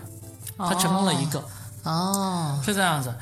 所以呢，我们刚才说的，你说那个露出了马脚，他的那个人设就坍塌了，这种啊、对他来讲对，他来说讲就是酒吧里面的另外十九个女孩而已，哦，不影响哇，他。你们男人真的是其在这方面真韧的性是。好强哎，对，在这方面真的是精力无穷，这个真的是本能驱动他们去不停的去这就追寻是。一种乐趣，他很对沉醉在其中，对反正他甚至都不知道自己为什么会沉醉在其中，他就是觉得我今天晚上不做到这些事情呢，我就会不甘心，我就睡不着，我就一定要做。嗯，所以这个这个是这个是，当然我们也不知道人家的生活，但我们只能在心目中，嗯，你这个人这么善于经营，这么善于这个时间管理，你迟早有一天你会人设崩塌，你会身败名裂，我们只能这样想，嗯，这也是足以料以安慰一下我们自己这个，嗯， 脆弱脆弱的道德心，只能这样。好，那我再给大家讲一下，怎么都你都讲你的朋友，我都讲我自己嘞，我怎么这么实诚？ 你知道喜马拉雅为什么挑我来做这个专题了吗？ 然后，呃，有一个男孩也很神奇，他还是我的老乡呢。嗯我们好像是通过一个也是工作的关系认识的，然后他就给我打电话，大概也就聊了几个晚上而已吧。嗯，他聊着聊着呢，就聊到了他的一些经历，然后接下来就开始猜测我是。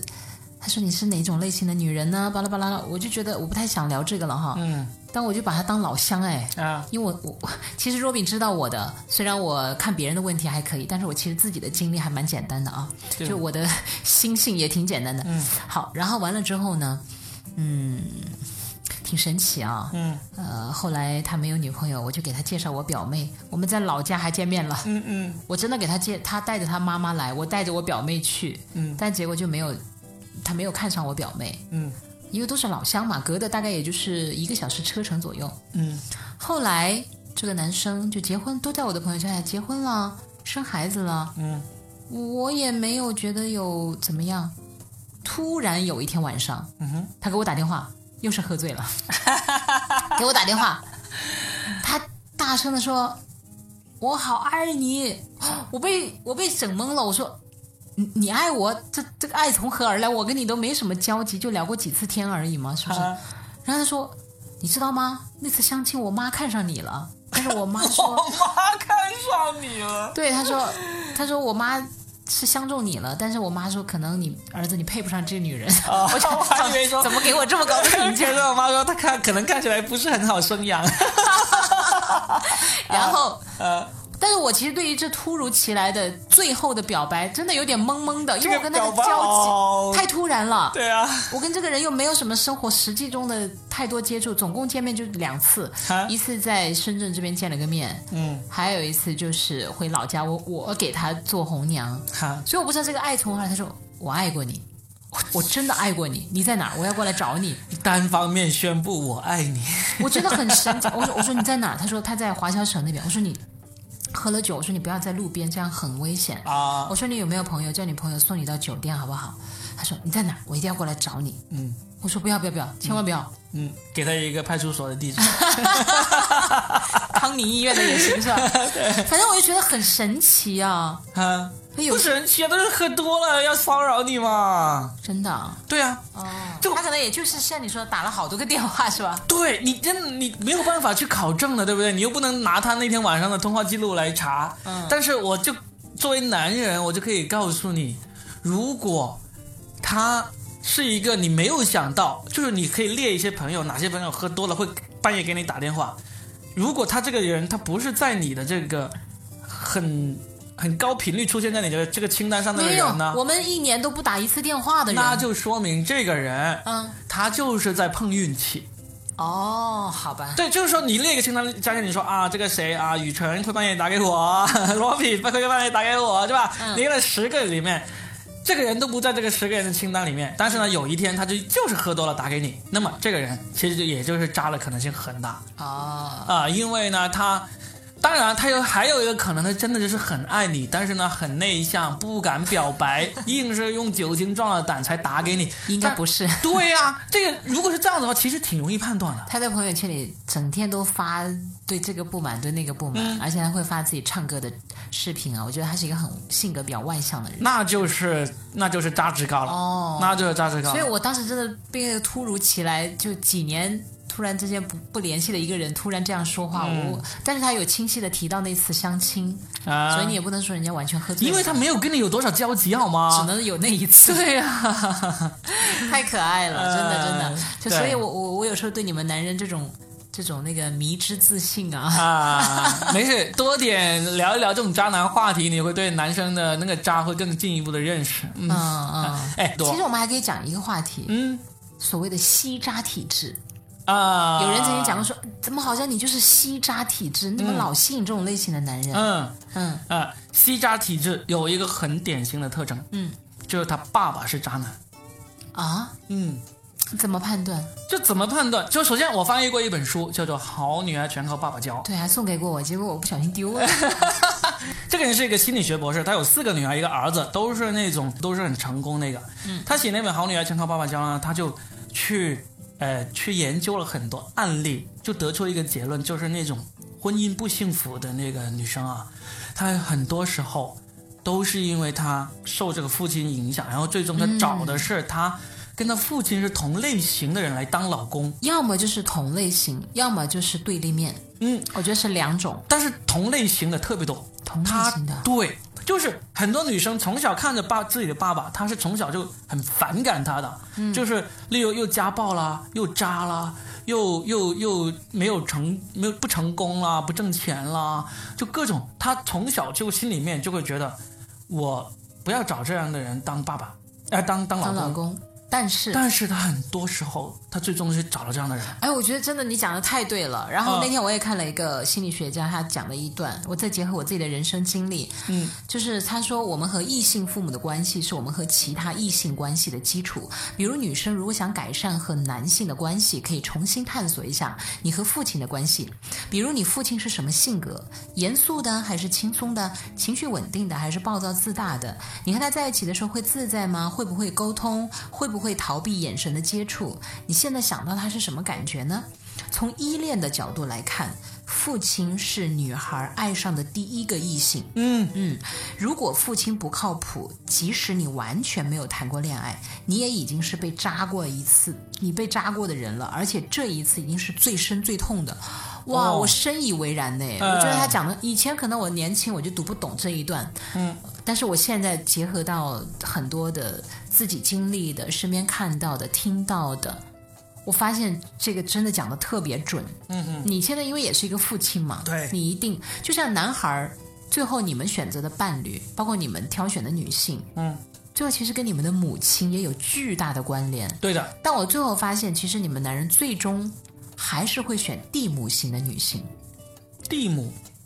还是要包容你的，嗯嗯，无限接纳你的。那肯定啊、就像为什么很多男人始终都离不开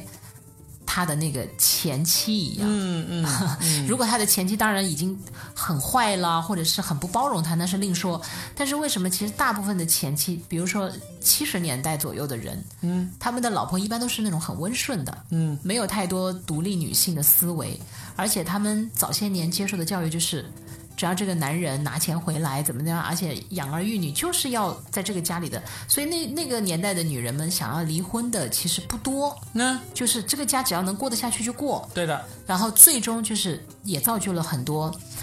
七零左右的这这一类型的男人，他们就家里面真的就红旗不倒，外面就会是彩旗旗飘飘。，对吧？其实这个就得益于他们有这样一个宽容型的女性，不管是前妻还是现妻，反正这类女性就是所谓的什么睁一只眼闭一只眼。其实这个理论我也不是很想听哈，我会觉得爱是要平等的，因为我们是受过新的教育的这一代的女性嘛，对不对？对，我们肯定是不能够接纳这种的那个的。对的，嗯，所以呢，我们你刚才提到了一个，就是什么是嗯吸渣体质嘛，我们就说一个、真的一个很典型的，就是如果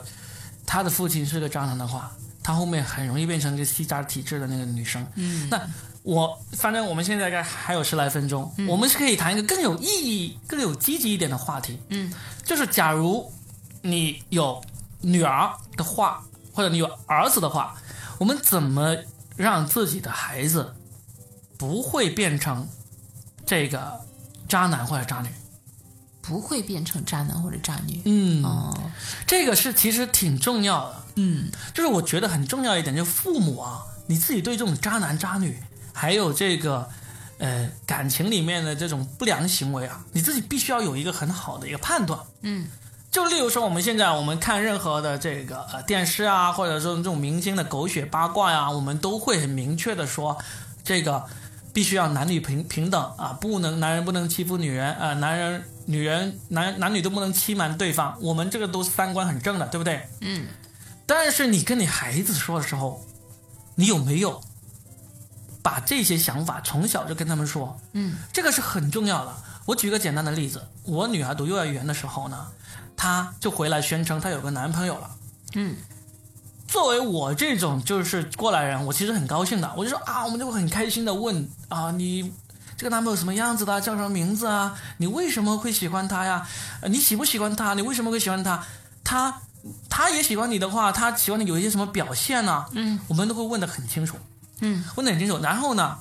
他就说他也很喜欢这个男朋友，嗯，我说那你为什么会喜欢他？他说因为他会保护我，嗯，我就说那你这是在幼儿园里有人欺负你吗？他说不是有人欺负我，是他会护着我，不让其他男生接近我。嗯我就说女儿，那这个呢就不一定是喜欢你，嗯，他只是喜欢他的东西不被不跟别人分享，嗯他很有可能是因为他发现自己没有能力去阻止其他男生跟你交往，嗯或者他就是很霸道的觉得你是我的女女朋友，你我不允许你去嗯占有欲跟对，我不允许你去跟其他男生有交往，嗯那么这个不叫保护你，嗯但是我当我把这个故事我跟我其他那些同学朋友当家长的人说的时候啊，嗯，几乎没有一个人是能够往这方面去想的，哦，就是他们不会跟孩子去交流这一方面的这些东西，就是。他们要么就反对说，谁呀这么小年纪幼儿园谈什么男朋友女朋友，不要说，不准说是男男朋友，不准说是女朋友。他们第一个是这样子，嗯第二个呢，他们根本就没有去让这个孩子去思考。嗯，我所以，我当时我女儿回来说，我就是说她保护你，你是有人在伤害你吗？她说没有。我说幼儿园里面不会有人伤害你，那她不是在保护你，她只是在保护她自己的自己的一个东西，不被别人分享而已。那你班上其他男生，你是不是不喜欢跟他们玩？她说也不是。嗯，那你的这个所谓的男朋友阻止了你跟其他男生玩，其实这是不对的行为。嗯嗯，我觉得你这个就是很直接的去面对了这个问题。你是一个很成熟的爸爸，也是一个，呃，怎么讲呢，就很睿智，并且很开明。嗯，而且你知道一定要正面去面对这个。嗯，并且我知道 Robin 他听过很多这些故事，他是意识到身为一个父亲对女儿的影响有多大。对的就是你怎么样给他传递正确的，呃，这种观念、人际处理的观念或者处事的能力，还有就是，特别是在这个男性、女性方面哈，对啊我觉得很重要，很重要，不要回避，不要回避，对的，嗯，我就觉得其实真的辨别这个渣男渣女这个事情啊，嗯，就是我们谈到了最后，我们要升华一下，就是真的，如果你已经遭遇了渣男或者渣渣女，你希望你的后代能够少走一点你走过的弯路，嗯这一点，你把你现在经历过的这些东西啊，这些心路历，包括今天听了我们这个直播，我们教了那么多招数来评判 啊这些啊，嗯，就真的要跟你的孩子说，千万不要把孩子当成啥啥都不懂的那种，嗯，啥都不懂。我还是说回我我这个理论，就是她我女儿有个男朋友之后，他们放学的时候呢，就一直一起回家嘛。回家的路上呢，就我女儿就缠就跟这个男生不停的说话呀，甚至是呃亲亲抱抱啊这种。就是两个人其实都在我们这种受过心理教育的人看来呢，就会觉得很正常，嗯，就互相玩的很开心。但是他们的那个外公外婆啊，就刚好两个人都是外公外婆在接放学嘛，他们就不停的会说不要这样，不要这样。特别是我女儿的外婆和外公就会跟我女儿说，女孩子不要这样子，这样子会吃亏。哎呀，你知道，就嗯一直以来，我其实特别想讲这个，在性上面，为什么我们都认为女性和男性去做这件事情一定是女人吃亏的。对啊， 这个真的是啊，能不能改变一下观念？真女的嗯人自己要去享受其中哈，这就是一个性、性的一个新的观念了。嗯，当你把你的身体作为一个资源去进行交换的时候，其实你是把自己矮化和物化了。对能不能别这样？这时是候我才会有所谓的吃不吃亏。我觉得问嗯题是、对，就就因为你把自己标价了嘛。对的 你觉得比如你的一次值多少钱，或者一次值值什么样的一顿饭？嗯天哪，你能不能不用把自己当成一件商品，你就去享受啊？那个过程当中，你自己也是愉悦的，不愉悦你就退出，不管他都出多少钱的，都都是不能够，因为你的身体是很诚实的，对不 对？身体是最诚实的。回到我们之前的其中一个话题，其中这个你会觉得我跟这个人睡了，跟这个人有了关系了，会是吃亏的这种人哦， 啊其实也是渣的一个一个标志哦。哦，你觉得这种也渣吗？ 其实因为他的标价，你知道吗？嗯他虽然不承认，但是他会觉得我要是跟这个男的呃出去吃饭了，我跟这个男的呃去看电影了，嗯那我就要得到一些什么回报什么之类的。这种呢，其实是渣的那个潜质非常啊大，渣值很高的，你咋这么说呢？因为你要明白一点，你你都已经标价了，商品就意味着什么？价高者得，嗯对不对？嗯，那如果你的感情、你的身体都是价高者得的话，那这不是渣是什么东西？啊 对不对？就是真的，你你你答应这个男的去看一场电影，那必须是你自己想要看这场电影，对对不对？对。你就说啊、这个电影哇，我平时打死我都不会去看的，哎，但是这个男的，我陪他去看了，他可能就会对我进行进一步的那个，呃，那个追求啊，或者会给我什么好处啊。那如果是这样子的话，其实你自己审视一下自己，你在你的你的脑海里面，你的价值是挺 高的，真的，因为你不是遵从于自己的内心，嗯，嗯，啊，而且我看到很多，为什么我们喜欢看美剧？嗯，其实美剧他们嗯，好像对于发生性关系这件事情，嗯，倒是没有那么那么的，就是好像非得怎么怎么样才可以。当然本身就是很自然的他事情们嘛，甚至觉得，就是说，甚至应该是确实先要尝试过，嗯，大家那方面合拍，反而其实对你们将来婚后会有很大的帮助。对的，如果比如一开始都没有接触，然后就结婚了在一起，嗯，你知道有有多少就是活得很压抑吗？嗯，然后，于是乎，那些那个墙上的小广告儿就起了很大的作用，还有那些半夜塞的小名片儿，那个上面显示的几百包夜、 几百一次，哎，他们才获得了机会。但如果说你其实一开始就大家能够去呃坦然的面对这个问题，嗯，双方都很愉悦的话，事实上真的床头吵架床尾和，这事儿就很容易解决了。对的，但偏偏就是，包括还有很多人用那个性性冷淡、性暴力、啊性暴力，去对待你的伴侣，比如说就啊，我偏不给你，我偏不给你。对事实上，我觉得现在获取，哎，我们聊这个会不会被封号啊？不会是嗯没吧？有，还有五分钟就结不是啊，我束说，我们讲这个 会不不会会太不会 open 了？不会的，我其实还是想讲，对于现代来讲啊，就是嗯，获取性资源是一件特别容易的事情，嗯，但是要真正达到灵与肉的结合是很难的一件事情。非常，我也相信，呃，大部分的男人现在也已经越来越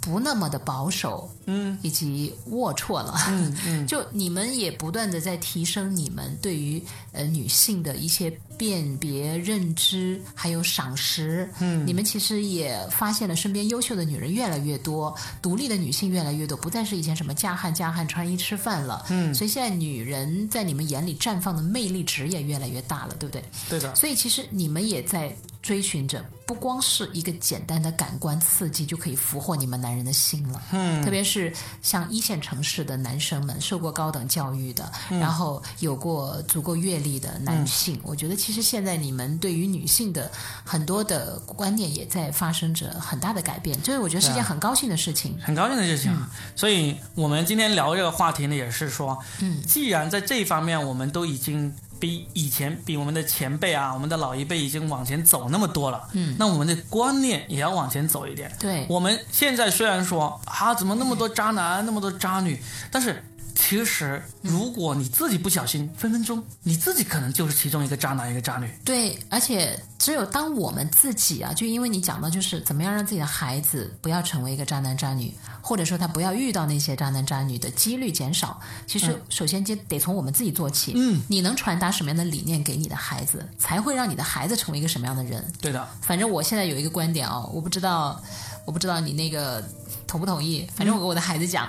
将来可以谈女朋友啊，啊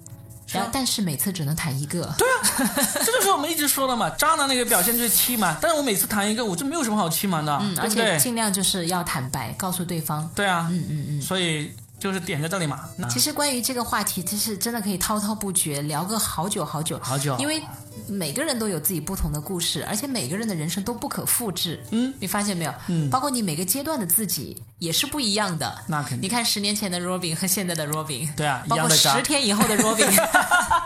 他都可能发生一些变化。呃那个林景说要说再见了吗？哎，我真我我觉得真的我们要感谢这几位朋友。一直陪伴着我们的对直林播。景啊，怡嫣呐、你能不能送给他们呢？好啊，还有这个这个方毅。方毅说：“今天话题很受用，很落地，真好，谢谢。”嗯，然后怡妍也说：“了解很，因为因为他们真的是从头陪到尾的，好吗？太好了，太棒了，太嗯太棒棒了了啊！”嗯然后那个幺六七八在问我说：“女嘉宾是谁啊？”佳倩，佳。倩，佳倩，记得去关注他的喜马拉雅主播 ID 叫做倩声倩影。嗯，就是哎，还有我们幺三八三也说听了心里平静了很多。哇太好了以后多听嘛。多听多听。对对对，我们每周都会有一个音频播客，叫做“说的全是梗对，说的全是梗，关注 Robin 就好了。嗯然后我们在里面会讲很多有意思的事情，还有另外一个好可爱的九九零后的男生叫这个江雨晨，雨”晨。对的，对对的，对对，他他天天都在告诉大家他是硕士来的、啊。 我们还要感谢宇宙飞行士，因为是他帮助我们解决了那个没有声音的难啊真题。的，呃一开始连了一个莫名其妙的 WiFi，就发不出声音，奇 怪。但是林景讲的这话是对的，他说虽然爱情很苦，但是还是想尝尝，毕竟可以使人成长。我想说，其实爱情是苦乐参半的，对的嗯不是说很苦哦。好的爱情是甜蜜的，但是甜蜜里面一定也会掺杂一些。不那么甜的东西，嗯，我还是那句话，过程即奖励，所有的过程都是奖励，人不就活个过程吗？对啊，对啊而且人生也不是这么单一的，都是多元的，你也不可能永远都是喝甜的嘛。嗯对酸甜苦辣各种滋味，什么滋味都尝一尝，尝，对吧我我反正将来我就是这样跟我的孩子讲，就大胆去尝试就对好了。只要不欺瞒、不欺骗，你有多少女朋友、有多少男朋友都可以。嗯，你就不要做这种脚踏几条船，不要不左要右打着想跟你结婚的旗号，最后是欺骗对方，这个嗯也很不对。啊反正就是真实，要货要对版。对的，只要不欺骗，那就不渣。好吧，嗯，好，今天嗯那我们也今天不要就背叛，也不要背叛啊！啊，也不要背叛啊，我对，们不就爱不爱聊就分手。然后有一首歌我推荐大家听一下，嗯结尾的时候讲那个李宗盛那首《晚婚》。晚婚。晚婚，他是讲女孩子们，你们可以听一下这个方毅啊，还有我们的林景啊，呃，嗯怡嫣呐，那首歌就是讲说，呃，如果有一天就是抹去我的什么脸上的脂粉，能不能看到那个真实的我？你听过很多个传闻，但是我希望你来真正的认识我。呃，还有就是，呃，他说如果有一天我们走不下去了，我们不要强撑，好不好？嗯，哦，我觉得那首歌才是李宗盛真正的上乘之作啊，唱给女人的心声。太棒了！嗯再说一次名字，晚婚啊，晚婚，晚婚就那 OK 首歌。好了，嗯嗯，行，啊那我们 OK 今天的直播就到这里，拜拜，谢谢大家的陪，伴，祝你们幸福哟。祝你们幸福。我们会把这嗯个回直播剪辑一下，重新发出来，大家记得收听我们说的全是梗，拜拜。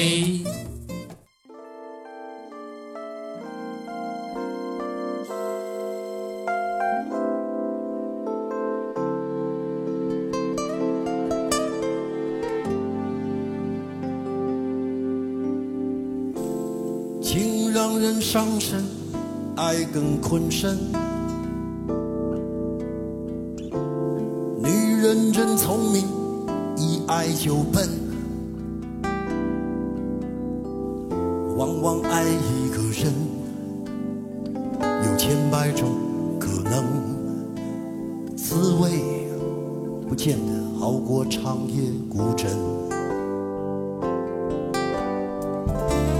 我不会逃避，我会很认真。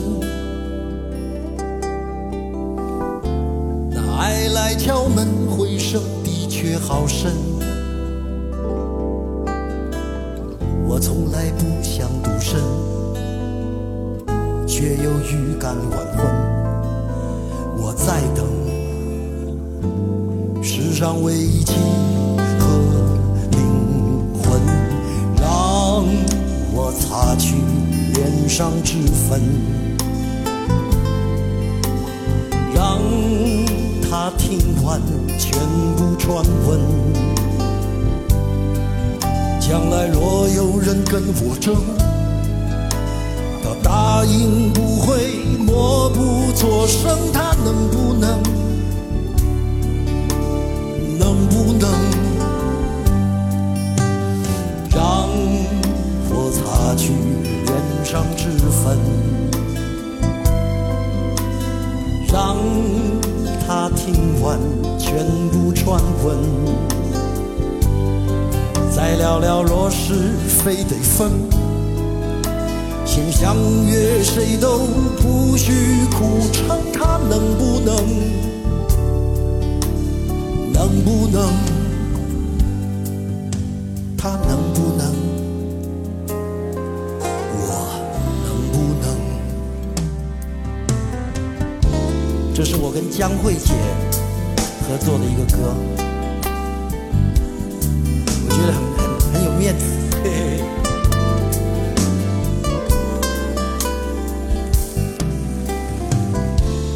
我不会逃避，我会很认真。那爱来敲门，回声的确好深。我从来不想独身，却又预感晚婚。我在等世上唯一契合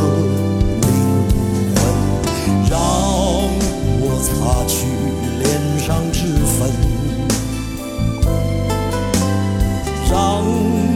他听完全部传闻，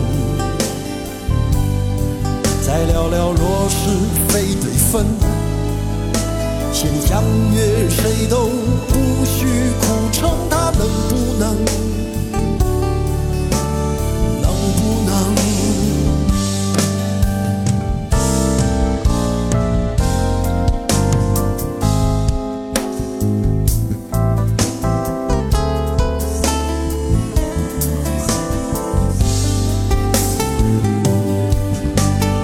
让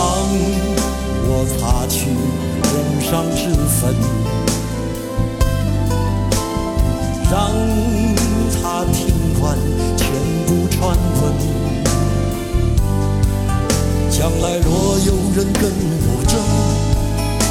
他答应不会默不作声，他能不能，能不能？他能不能，我能不能，他能不能，我能不能，他能不能，我又。